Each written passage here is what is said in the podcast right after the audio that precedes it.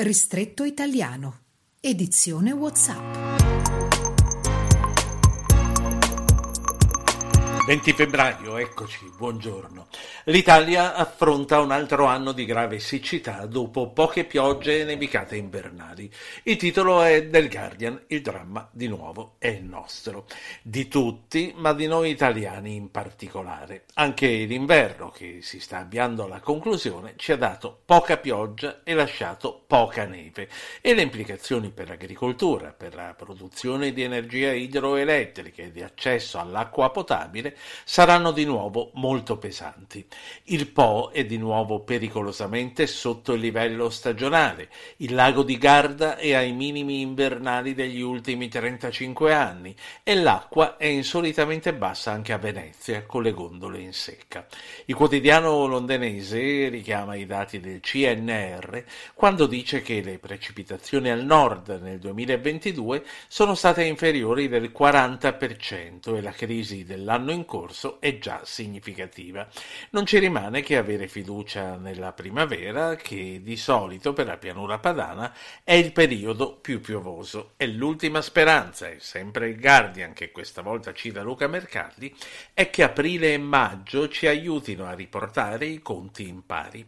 Intanto i danni all'agricoltura stimati da Coldiretti per il 2022 sono stati di 6 miliardi. Secondo l'autorità del bacino del Po, la situazione più estrema è in Piemonte e in Lombardia. E tornando a Venezia, Aggiunge Van Minute dalla Svizzera che i canali del centro in secca sono diventati un problema serio soprattutto per i soccorritori e per le ambulanze e che questa situazione potrebbe durare anche fino a venerdì prossimo.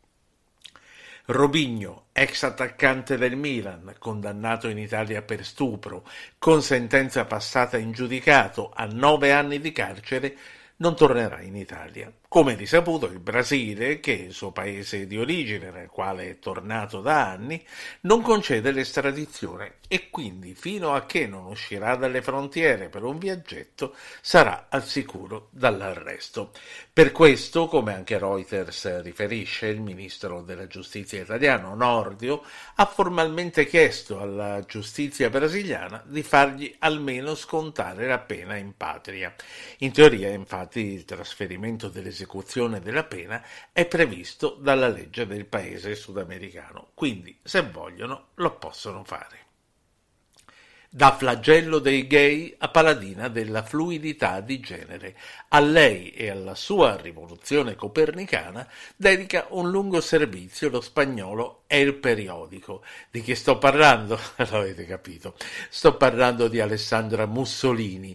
L'articolo nasce da un po' di baccano che la Mussolini ha fatto nei giorni scorsi all'Europarlamento, quando, compilando un modulo per la richiesta di un passi di sicurezza, si è rifiutata di sbarrare la casella dove doveva dire se è uomo o se è donna. Ho parlato con il capo della nostra delegazione, il quale mi ha risposto che è una battaglia importante e che va bene così, ha detto lei. E ti pare che il capo della delegazione si metteva pure a discutere. Il giornale spagnolo sottolinea poi come con questo exploit la Mussolini, che tra l'altro è entrata in Parlamento europeo da poco in sostituzione di un deputato eletto il 25 settembre al Parlamento italiano, come la Mussolini, dicevo, abbia effettuato una giravolta copernicana, da quella che appena cinque anni fa apostrofò Vladimir Luxuria con un meglio fascista che frocio, oggi dice che ognuno ha diritto a essere fluido quanto vuole e che lei ha toccato con mano la sofferenza degli adolescenti di oggi per la paura di aprirsi con le loro famiglie, acclamata dalla comunità LGBT eh, non ancora pervenuta invece una reazione della Meloni, ma poi lei è di Forza Italia, quindi se ne può disinteressare che una rivista musicale globale come Billboard, praticamente la Bibbia del mercato discografico mondiale, si occupi per la terza volta quest'anno di Sanremo è veramente una notizia. La prova che una manifestazione che per quanto importante entro i confini del nostro paese non ha mai avuto grande riscontro sui mercati anglosassoni è diventata un punto di riferimento vero. Una notizia che conferma anche l'avvenuto ricambio generazionale se, come Billboard certifica, le piattaforme globali di streaming sono profondamente influenzate dalle canzoni che da Sanremo sono uscite e una settimana dopo il termine dello show televisivo, nella top 50 di Spotify e nella top 100 di Apple Music c'è tanto Sanremo e sei brani dei primi dieci tra le nuove uscite vengono da lì. Si tratta nell'ordine di Laz, di Mr. Rain, di Mengoni, di Madame, di Rosa Chemical e di Tananai e nel mondo digitale il pubblico più attivo è compreso tra i 18 e i 24 anni. Insomma, la musica italiana è finalmente un altro prodotto italiano di cui si comincia a parlare nel mondo. Per chiudere, 10 cose che non sapevi sull'Italia te le racconta oggi Zuber, rivista olandese di viaggi e vacanze. 10 cose che gli olandesi non sapevano l'Italia, non noi.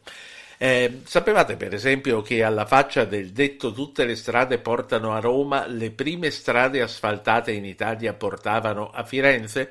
Era il 1339. Due noi lo sapevamo, gli olandesi forse no.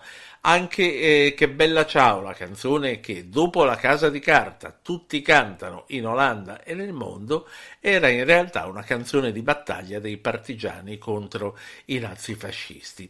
L'articolo spiega poi che noi italiani siamo la popolazione più anziana d'Europa che la Nutella nacque in tempi di guerra quando al cacao per fare le cioccolate Ferrero dovette sostituire le nocciole che al massimo davano una cioccolata spalmabile.